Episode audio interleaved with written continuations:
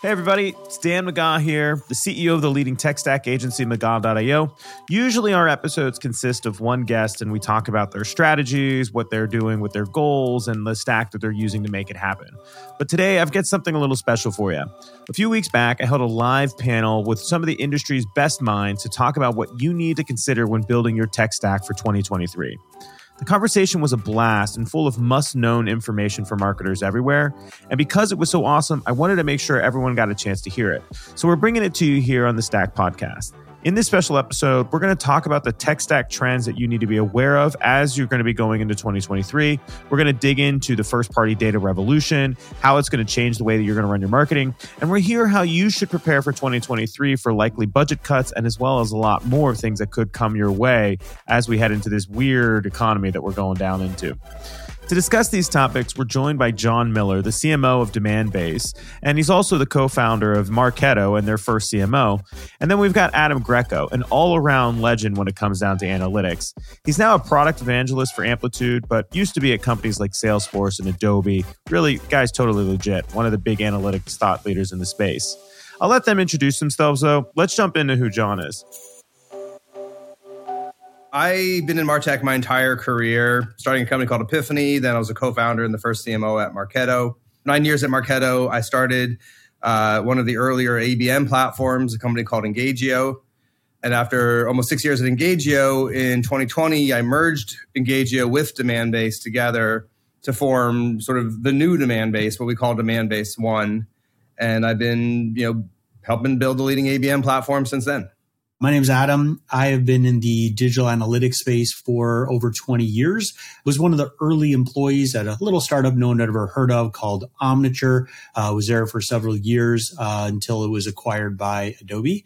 Spent a lot of time blogging about digital analytics, wrote the book on Adobe Analytics and I've been through probably about a thousand digital analytics implementations in my lifetime. And for the last year and a half, I have been a product evangelist at Amplitude. Yeah, and you rock. You know, I know we were talking a little bit before this. You're actually going to be moving to Amsterdam with Amplitude as well, which is pretty amazing. Yeah, looking forward to that. Yeah, I'm, I'm jealous, super, super jealous. Um, well, just to kind of set the framing, thanks everybody for being able to join us. Uh, looking forward to digging in. You know, I guess like when we think about heading into 2023, you know, 2020 was crazy. We saw a massive COVID bubble that happened in 2020, 2021 that happened in tech. And you know, going into 2023, it's kind of a new world again. The new normal has dramatically changed, especially when we think about the tech space. But when we think about the tech stack, what are some of the trends that we need to be aware of? Jon, do you want to kick us off here? Yeah, happy to. You know, one of the things you told us right before the call is, you know, don't do a, a 30 minute speech. And I feel like I could easily, you know, just give a 30 minute speech on the trends, but I'll, I'm going to cover just a couple of the key ones at a very, very high level.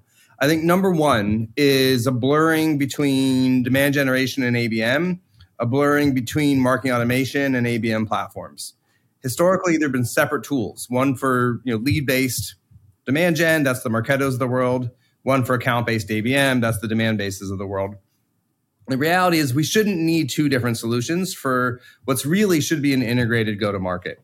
So I think we're going to see you know these platforms kind of coming together, and as a corollary to that, we're going to see the rise of a third concept um, of the buying group.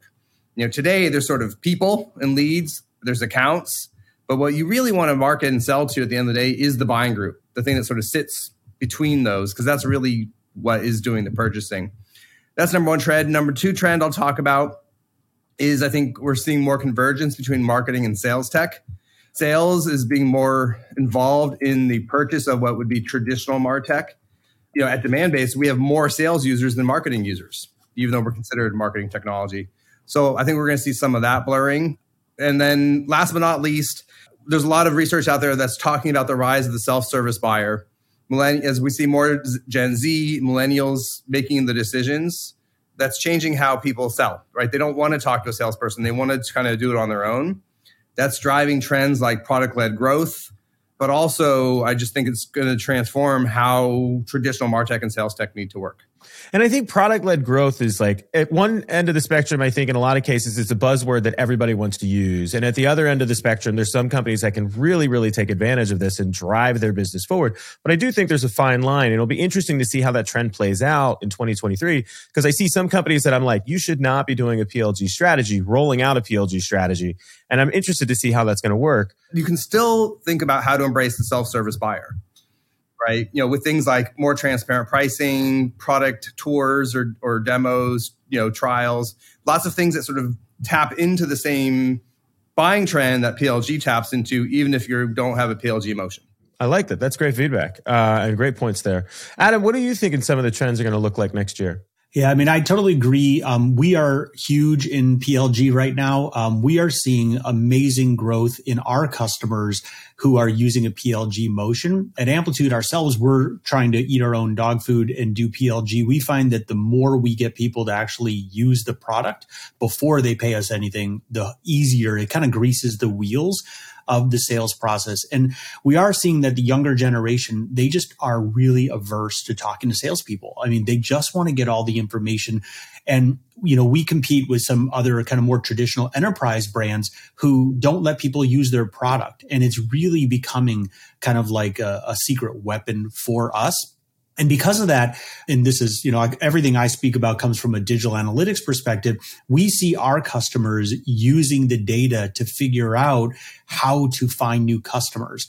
And the big trend that we're seeing is you talked about sales and marketing coming together. We're actually seeing marketing and product teams come together. Because if you think about it, the marketing team is always trying to get more leads, but they a lot of times don't know what happens once they actually get the lead. The product team is they've got them in the app, they got them in the service and the platform, the subscription. And so what we're seeing is that the product team and marketing teams are wanting to work better together to understand is the money we're spending in marketing actually leading to long-term subscriptions or, or repeat purchases and so on. So I've talked to many companies all across the world who are basically saying the idea of having product and marketing teams like maybe as separate, maybe going away. And you see this trend starting with startups because the growth marketing teams are almost like a hybrid between marketing and product. So what's kind of weird is if you think about sales and marketing come together and then marketing and product coming together, you know, what happens with sales and product?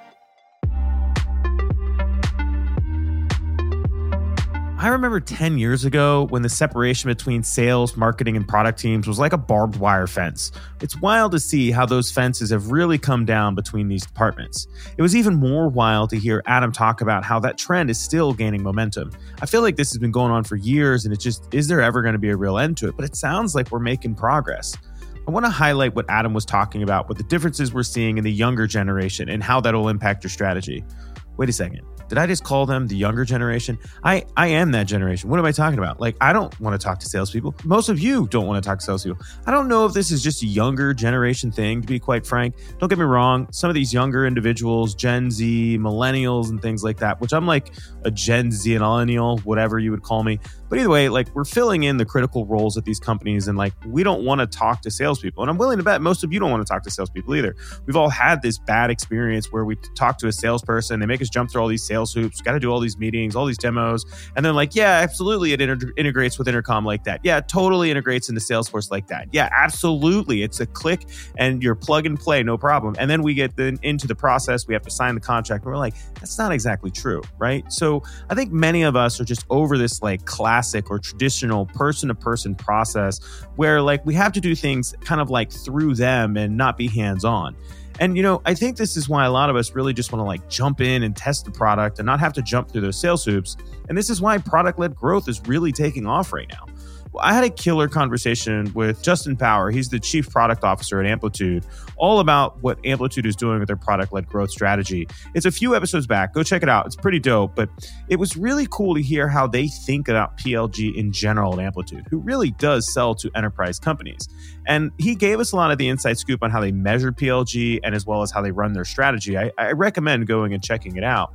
But I think it's interesting how like the economy has changed so much, and us younger people, I guess, is as they're calling. Uh, hopefully, I'm still one of those younger people. I'm not sure. Either way, but like they're saying that the PLG movement is because we don't want to talk to sales, which is true. Right? So I think it's an important trend that we all have to pay attention to. But before we move on, right, I want to iterate a, a key point that I made earlier. Product led growth is hot. And like, it's a great strategy, but it's not right for everybody. I'm actually working with a company right now where they are dead set on PLG. And I'm like, you know, I just don't think this is good for your business because you're a complicated sales process. It just might not be the right one. So I just recommend you really have to evaluate what's really going to work for your business before you jump on these hot trends, right? So make sure you understand what you're getting into and it's actually going to work for you before you really get it. Test the waters is what I would try to say. All right, enough talking for me. Let's move on to some other hot topics for 2023. You know, I'm really big about first party data and the death of the third party cookie. So let me shut up and let's get into that.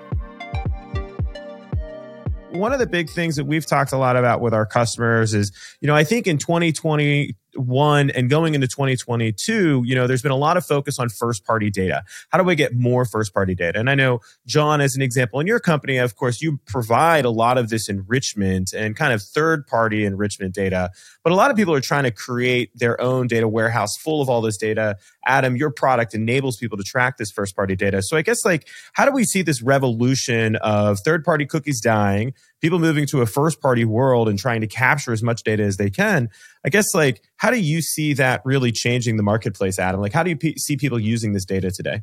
Over the last couple of years, what in decades actually, what I think has happened is that a number of brands have basically said, we don't really have the team, the bandwidth, or the energy to build direct relationships with our customers.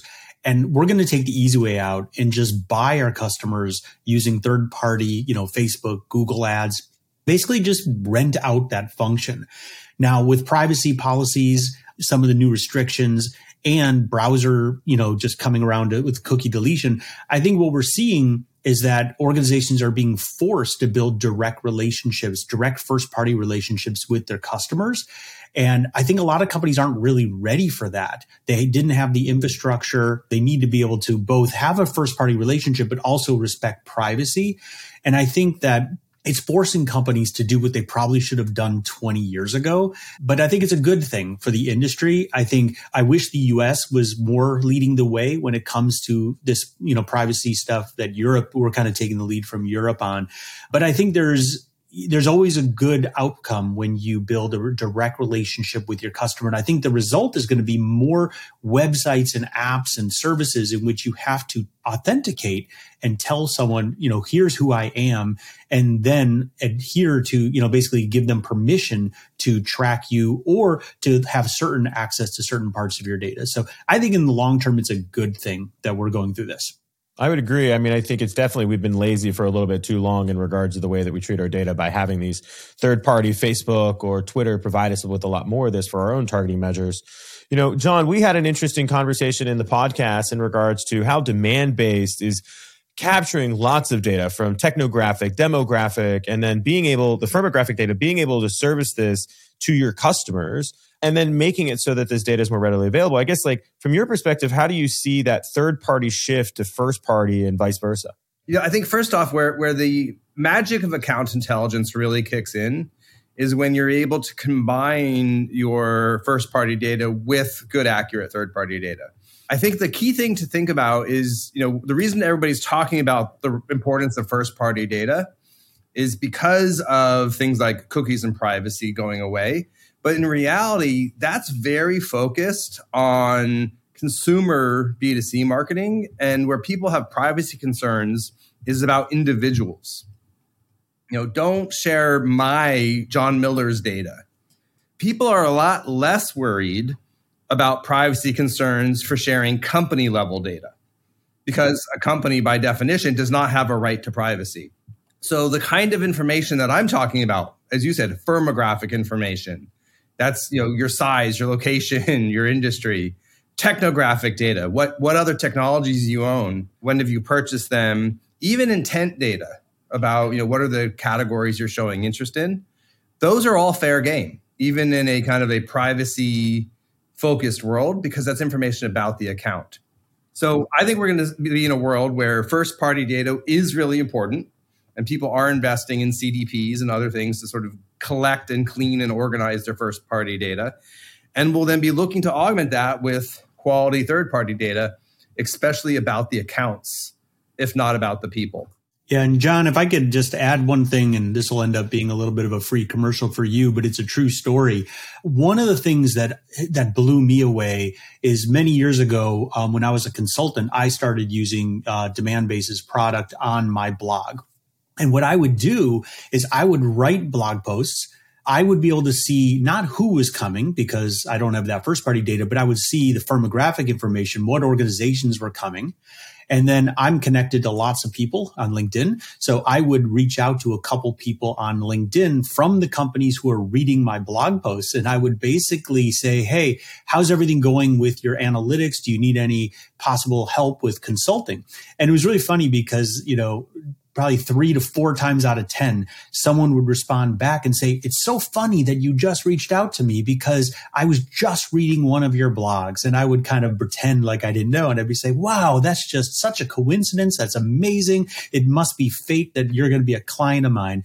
And using that firmographic information combined with the digital analytics data that I had gave me an unfair advantage in finding new customers and it's common sense and it doesn't violate any privacy that's you know to me where i think companies need to go is just like get out of their way and use the technologies that are available to help you close deals. Yeah and what's so perfect about what you did is you used the data you had without shoving the fact that you had that data in the customer's face.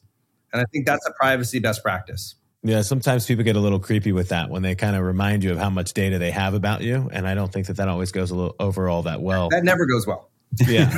I have a, a, webinar that I've done that personalization without being creepy. And there's some creepy cases out there that big brands have done. So always fascinating. You know, I think an interesting thing that we've seen as a trend in kind of Martech in general and like the way that this data is working is we have all this first party data that we're capturing in Salesforce or Amplitude or wherever it may be. And then we're now getting all that data into a data warehouse right? Demandbase is capturing data for us and sharing that information. And then we have the data in the warehouse. And in 2022, I think reverse ETL became more and more popular. I think, Adam, you have reverse ETL built into uh, Amplitude, and we're trying to resurface this data. You know, from a first party data perspective, I guess, like, how important is it having your own data warehouse compared to sending the data just into another product like a Salesforce? I'll just say from my perspective, uh, most of the clients that we have are sending the data, you know, both to Amplitude, but also a data warehouse, you know, whether that's Snowflake, you know, there's lots of, you know, lots of ones out there because a lot of times they want to merge that with other data that doesn't have anything to do with maybe their website or their app.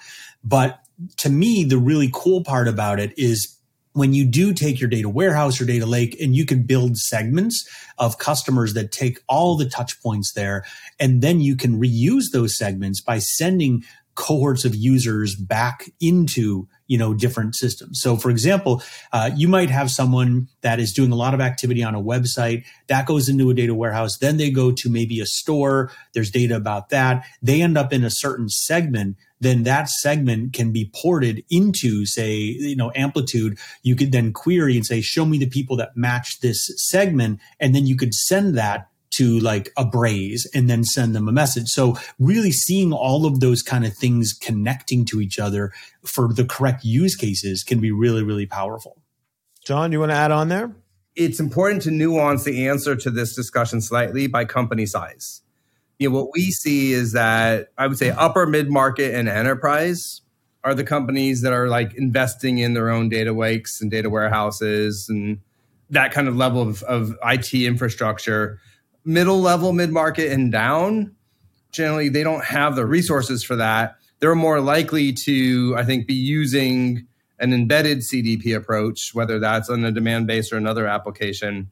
So, just different architectures for, I think, different company sizes. I would agree with that. And that's something uh, you talked a lot about in your episode of the podcast is the verticalization of a stack and the horizontal nature of different tools in that stack and how they integrate all across to be able to share that data. And I definitely agree. Like if you're a small company compared to a huge company, you've got to have a very, very different uh, view of the world there. You know, I think one of the interesting things that we've talked a lot about over the years and, and you know, people have talked about the single source of truth for years. I want a single source. I want one source I know that is the sense of truth. And I think over the past five years, I really have advised people you don't want to have just one single source of truth when you have all these different tools. You should be trying to mirror a lot of what your data is across these tools the best you can. And of course, your database, your warehouse is your best place of truth. But I guess like, is that changing in the way that Martech is heading? Is this now a critical thing where you need to have a single source of truth? Or is this a red herring that you have a single source of truth? How do you look at that, Jon? I, think we want to strive as much as possible to achieve some sort of commonality of how we're looking at things. You know, I mean, I'm sure there's marketers in this or salespeople listening to this who have just been in meetings banging their heads against the wall where marketing and sales can't agree because you realize you're looking at the data differently or you're looking at different data. So just to build a well functioning go to market, the more that everybody is kind of looking at the data, the same data in the same way, I think really, really does help a lot. Now, that said, I think the single source of truth can be kind of a virtual, or if I may say, meta concept, as opposed to like, oh, that data warehouse over there is actually the single source of truth. You know, put another way, it's sort of like Adam was talking about earlier, where as long as data is flowing around between systems and you're pushing audiences back and forth and you're kind of sharing that common point of view, you're going to get that that benefit of hey, we're looking at the data the same way, even if you know there isn't like yeah that system over there is the single source. Yeah, I mean, what I'll what I'll add is when I was at working, I worked at Salesforce in the marketing department for a number of years, and what was interesting is we had this dilemma where everyone was claiming credit for different leads, different successes, and our CMO was pretty clever at the time. Uh, he basically met with every group and said, Can you explain to me how many leads you drove last quarter? And he basically did this individually and added them all up and it was four times the number of leads that we had overall. And so I think when you have that situation, you do yearn for a single source of truth. And I think that having a data warehouse that is the system of record is the way to go. However, I see a lot of companies that what they do is, is they'll go into certain point solutions and they will have different numbers than the ones that are in the data warehouse. And what we're starting to see a big trend is a lot of organizations um, that, like I'll tell you in our case, in Amplitude, we have a lot of organizations that are taking advantage of an integration we built with Snowflake because they want to basically be able to, to mirror their information in Snowflake and Amplitude. So they know that those numbers are exact. So they could send data to Snowflake and then from Snowflake send it to Amplitude. So it's the same source data. So there's no worries that when you're in Amplitude, you're going to see a number that is different than in Snowflake. So I think there is a desire for it. I'm not a big fan of the 360 degree view of the customer because I think that's like we've been talking about that for 20 years and I don't think that'll ever happen. But I do think you've got to decide which is your system of record for leads, for certain for sales, and and so on. And you just got to do your best to make sure that they all match. And the fewer systems that you have, you know, the better. This idea of Salesforce or Marketo being a single source of truth is something I have to steer my clients away from all the time. I mean, it's a trap for so many businesses to fall into, and it's limiting their access to accurate and full data. Salesforce is a great tool, and so is Marketo, but they're not good at reporting. Now, don't get me wrong, they're going to get you far enough in most cases. So if you're a small company, it's totally fine. But if you're becoming a big business, right, and you want to have accurate data and like things that you can really use, in my opinion, you have to start using your data warehouse you should be working naturally to sync all the data across your stack as much as possible, right? Like Salesforce and Marketo are integrated together, but you should be trying to sync more data across more tools whenever possible. But you got to make sure that you get as much of that data down into your data warehouse. I mean, there's a lot of easy data warehousing tools. Everybody talks about Snowflake, Redshift is still really popular, and hopefully everybody knows what Google BigQuery is. But I have to say, using a data warehouse and then slapping a BI tool on top of it is not cheap or easy. There are cool tools out there like Metabase and PopSQL and a few others that make this a lot cheaper, mode analytics, stuff like that. But if you really want to get like on the big boy stuff, you've got to have Tableau. Not that crazy expensive, but it's more expensive to hire the data engineer who's going to work on it or the data viz person who's going to work on it. And then if you got deep pockets, right, you might go for Looker or something like that. But still, the true cost is not just in the tool, it's actually in the labor or the, the people that it takes to really get it done. And that's where products like Salesforce are a lot more cost effective. But they're not going to be able to give you the same answers to the same questions whenever you're trying to like have the best data. There's obviously like you get what you pay for, right? So you got to make the best decision for your business. Moving on, though, you know, something that is on everybody's mind is the economic headwinds we're going to hit in 2023. We've already seen a big slide in the stock market through 2022 with tech stocks getting slaughtered. And that's bound to impact many of your marketing budgets. Whether you think about it or not, whether you're in tech or not, just tech companies getting beat up like this is going to affect a lot of other companies. Inevitably, your stack is going to be an easy target for saving cash. I had a client today who I was talking to, and they need to cut a million dollars from their Martech budget for 2023. That's just in the freaking tools. That's not like in their advertising budget, just the tools. And you know, I wanted to talk to Jon and Adam and kind of see what they had to say about how can you prevent your tools from getting cut? Like naturally, how do you prove a tool's worth and how do you kind of thrive in the face of these tumultuous times, right? So let's jump into what they had to say. I've been thinking a lot about this question. Back in the days of Marketo, I mean, I built, I had a model that literally connected budget to leads, to meetings, to opportunities, to revenue. And I could, I think, very strongly defend my budget by saying, hey, look, give me 10% more money, I'm going to generate 10, 18% more revenue. That model is built on an assumption that buying is linear and that the sales and marketing motion is like a baton handoff you know, marketing generates lead, you give it to an SDR, you know, and you can sort of do that direct attribution and say this was a marketing source deal. I think in today's world, that assumption's broken down. You know, and most B2B buying doesn't resemble a relay race anymore. It resembles a soccer or in World Cup season football match. All the players are on the field, but we're passing the ball back and forth as we ultimately score a goal. And everybody's touching that ball at different points, you know, along the journey that model makes it a lot harder to show that direct connection that says this was marketing sourced or not because marketing and SDR and sales kind of all touched it. So I tell you this whole story to first tell you I'm curious a little bit about how marketers should be defending their budgets in this world where I think it is more complicated and nuanced. The two things that I'm working on to sort of try to make this work, you know, the first off is ratios. You know, there's some good benchmark data from KeyBanc, you know, that says that the average SaaS company marketing takes up 30% and sales takes up 70% of the total sales and marketing pie. So one of the things you can look at is say, how much of the pie does your marketing team get? And if you're below 30%, why are you off the benchmark? But ultimately, it very well may come to that we need to double down on attribution you know, even if it's more complicated, where marketing and sales and SDRs are all touching this ball, you know, that just means might we maybe we need to work even harder to build those models that connect the dots together. This is something I'm actively thinking about. I like it, and I I think having attribution is good, but I think at the same time, attribution is very hard to understand for a lot of organizations. And especially when you start getting into not only is it marketing attribution, it's content attribution, but it's also stakeholder attribution, right? Yeah, yeah, because you know most marketing attribution is about just attributing the marketing touches. I mean, that's typically what happens, and that's useful to improve your ROI because you know what some things work better than others. But I don't think it's useful to prove your ROI because there's so many touches that don't get incorporated in that attribution model, and I think that's the real challenge here that is a little unsolved. So I might have a little bit of a different opinion because I think attribution is something that has been slowly dying.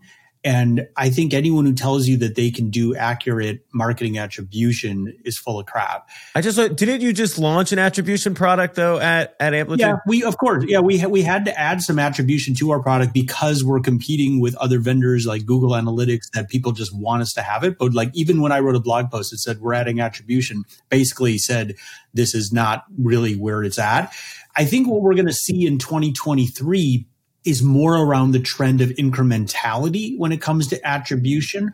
And for those who aren't familiar with, with incrementality, the idea is that you basically kind of have either manually or you use AI or machine learning to basically just kind of like shut off your advertising for periods of time and have it always shifting and changing and let the machines basically tell you, hey, you can get rid of all this and you're not going to see any loss. Because I think what's interesting, when I was at Salesforce, another story that would happen is we actually went dark on our paid search advertising by accident. Like something broke, someone made a mistake. And our CMO at the time, we were all panicked and said, you know what? This is an unplanned test. Let's just keep it dark for a couple of weeks and let's see if we actually have a decrease in leads. And it was really interesting to see how much, you know, SEO picked up, email picked up, and so on. And I've talked to a lot of companies lately who've been squeezed on their budgets and they've said, you know what, we've actually turned off a lot of our marketing campaigns and we're actually not seeing that much degradation in our key KPIs. So I think that's kind of an interesting model. And I think the mentality is going to let people kind of take that to the, the furthest extreme where the machines are going to be better at humans at determining this stuff. And, and again, when we get into a little bit more, I have some trends that I think are going to replace some of the things that are happening in marketing. I think the nuance here that we got to sort of be clear about is, you know, I think all these kind of analytics, even what you're talking about, you know, or, or attribution in general, to go back to the line I said before, attribution I think is useful to help you improve your ROI but you, it's hard to use it to prove your ROI. In other words, like what Adam's talking about, you can say, hey, do more of this and less of that. It's great for that. And we should be using it all day long for that kind of decisioning.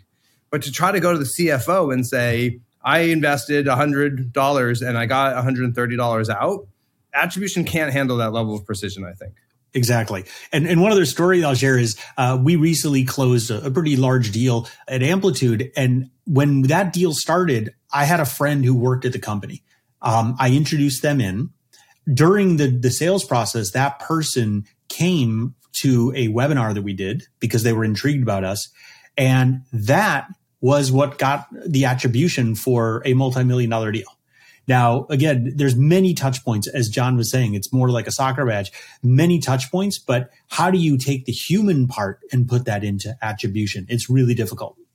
So we, we, talked about mitigating the risk of future budgetary cuts, and a good amount of that. We talked a little bit about attribution, proving your return on investment, being able to speak to leadership.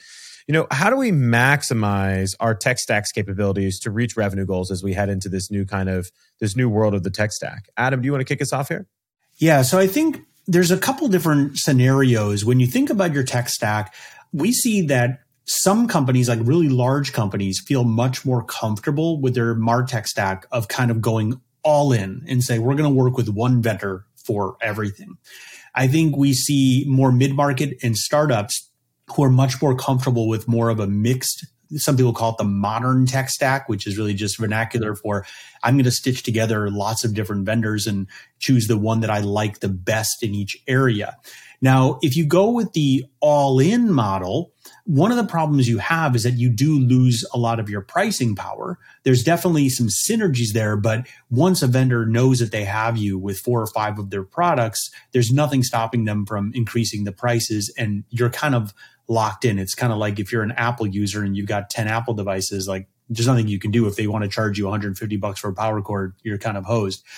But I think that many of the companies that we're working with are basically feeling like they want to use the Martech products that they want to use and not the one that is part of a suite. And I know there's differing opinions about this, but I think that it's becoming easier and easier for organizations to send cohorts of users or data between different products.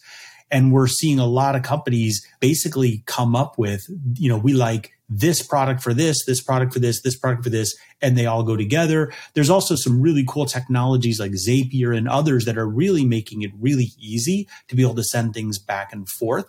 So I think that if you are tight on, you want to obviously maximize your revenue, but you want to spend the least amount of money there are ways, and I, I don't advocate this, but there are companies that are literally saying we could do everything in open source and we can do some amazing things by collecting data with an open source tool. We can do our own reporting, our own analysis.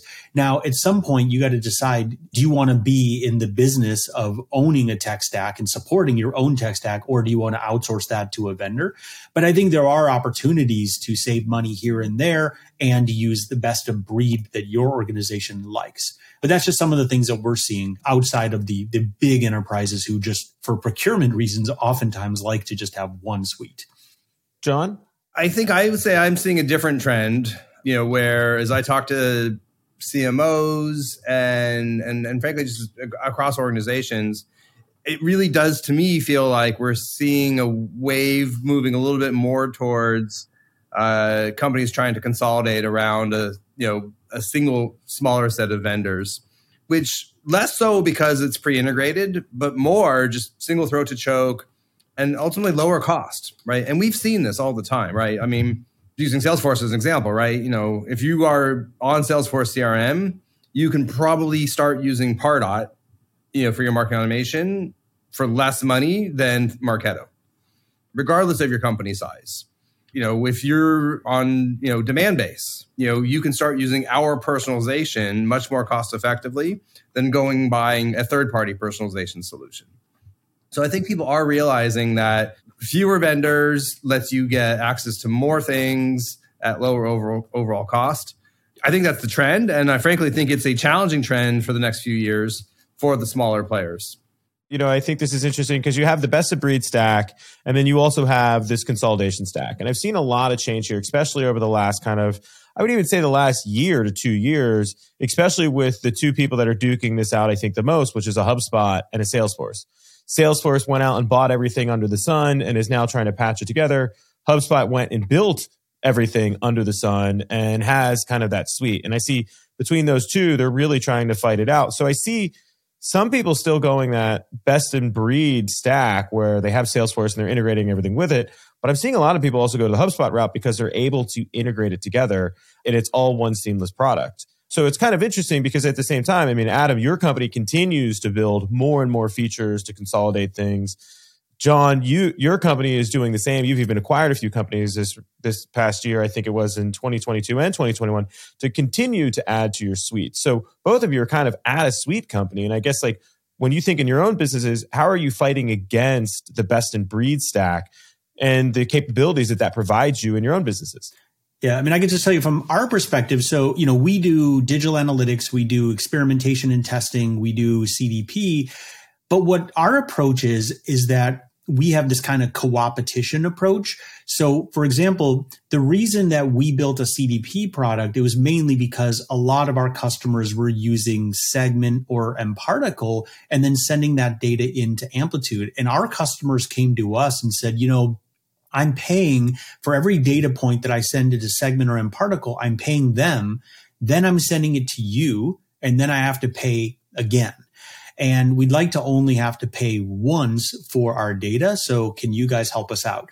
Now, we have a lot of customers that are using our analytics product and they're basically saying, okay, if we need a CDP, we're going to use the amplitude one. Now, there are certain things that our CDP doesn't do. You know, there's some, you know, some CDPs are super advanced. And if they have really advanced requirements, then they're probably going to use us and then send that data to a CDP. But we are still going to integrate with mParticle and Segment. And we believe it's kind of our core DNA that, that customers should get to choose the products they want to work with. Now, that means that if they want to save a little money, that they can, they can get rid of a segment and mParticle and use amplitude for everything. But we have a lot of customers that will use amplitude analytics.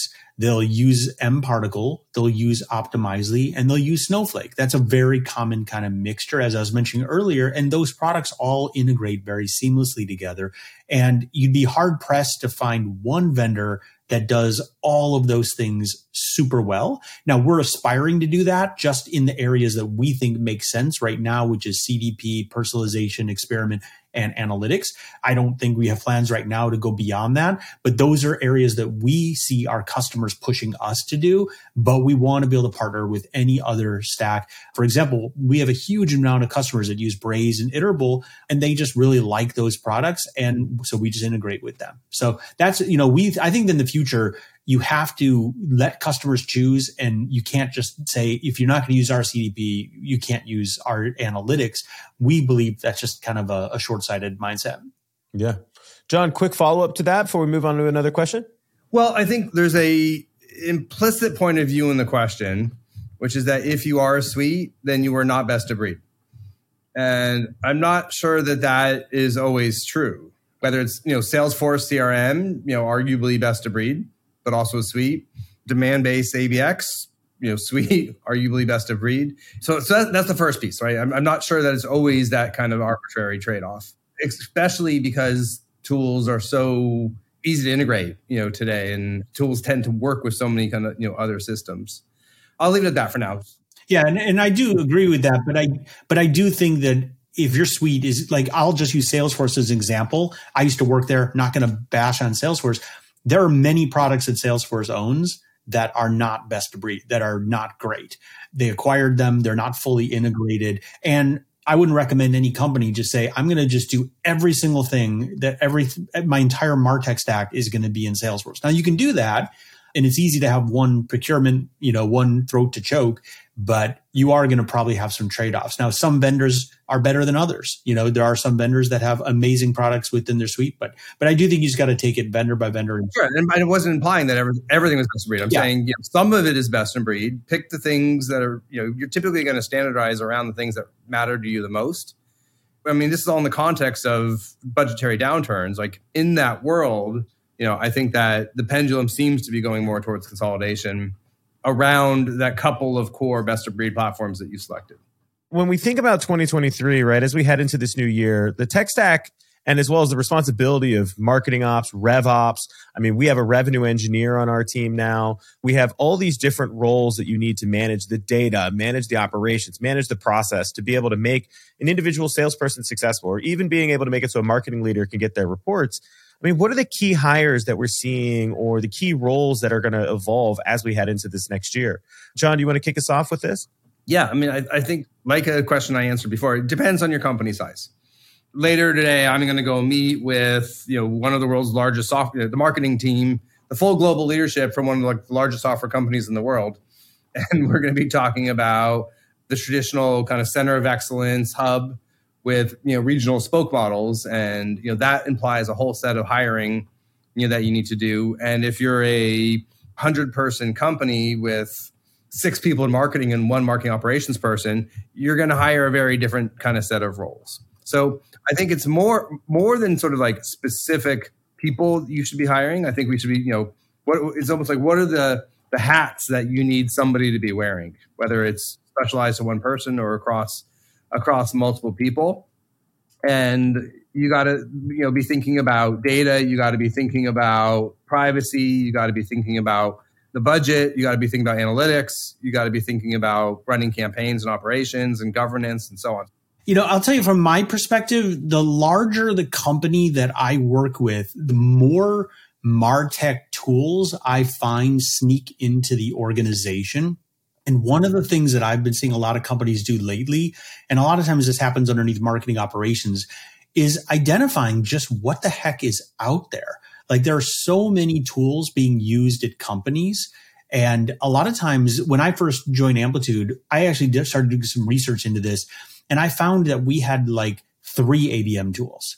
You know, we had multiple things. And what I think is really needed is a lot of companies need to use the tightening of our belts that we're going to come up with here and say, you need to justify every product that we are paying for in the Martech stack. And the way that I like to approach that is to say, what are the, the use cases or the business questions that these products are solving and how integrated are these products with the other products that we have? And I'll give you an example. So like one of the products that we're trying out a new product that I actually think is really cool. Uh, it's a sales product called Small World right now. And it basically allows you to, to upload all your LinkedIn contacts and see who at the company knows someone at a company you're trying to sell to. It's common sense, but it's kind of cool. But we're kind of piloting this product and when we first started using it, it wasn't integrated with Salesforce. Well, now it's integrated with Salesforce, and that has made a big difference. And I think that you've got to understand what is being used. If it's effective, make sure that everyone's using it and make sure that it's integrated with all the other Martech tools that you have. If not, you need to kill it because people just get burnt out on so many tools. And I think it's so much easier to buy tools than it is to get rid of tools. I use the analogy of like, it's easy to go shopping and buy new clothes, but then it's really like hard to throw away clothes because you're like, oh, I like this shirt, I like these pants, I don't get rid of it. And you end up just like stuffing your closet with stuff. So I think everyone needs a good house cleaning, and you always need an excuse for that. And having a little bit of a, a mini potential recession is a great opportunity to kill things and get down to the basics. One last question, which I think will set the stage for all of 2023. As we head into 2023, does anybody actually believe that Google Analytics Universal is going to be paused in July of 2023? Does anybody uh, on this panel think that that's actually going to happen in 2023? Well, they've already extended it for the paid version, but no, I, I think they'll keep extending it just like they keep extending the Chrome blocking of cookies. I agree. Jon? I, am not in nuance on the details of Google Analytics, but I do think that we're going to continue to see the end of cookies being pushed out until there's a viable alternative. Our panel with Jon and Adam was crazy insightful. And as I head into like what's likely going to be a very unique and interesting new year, I really recommend you spend some time and plan your 2023 budget with all of this wisdom and advice in mind. If you're looking to take on Adam's advice in cleaning out your stack closet, I've got you covered. Just jump over to stackbuilder.com. It's a free product that I built. You can use to scan your stack. It'll tell you all the tools you're using. So if you need to cut something, you can figure it out through there. Or if you need to figure out some good ideas on what you need to add to your stack, you can naturally use the tool to find some of those ideas too. It was great to hear what Adam and Jon had to say about 2023, first party data, the data revolution. I really like the fact that Jon had made a comment about like, it's not the question of best in breed versus best in suite, right? Some of these suites are the best in breed, right? So maybe that's the wrong way to look at it, but you've got to figure out what's going to be best for your stack.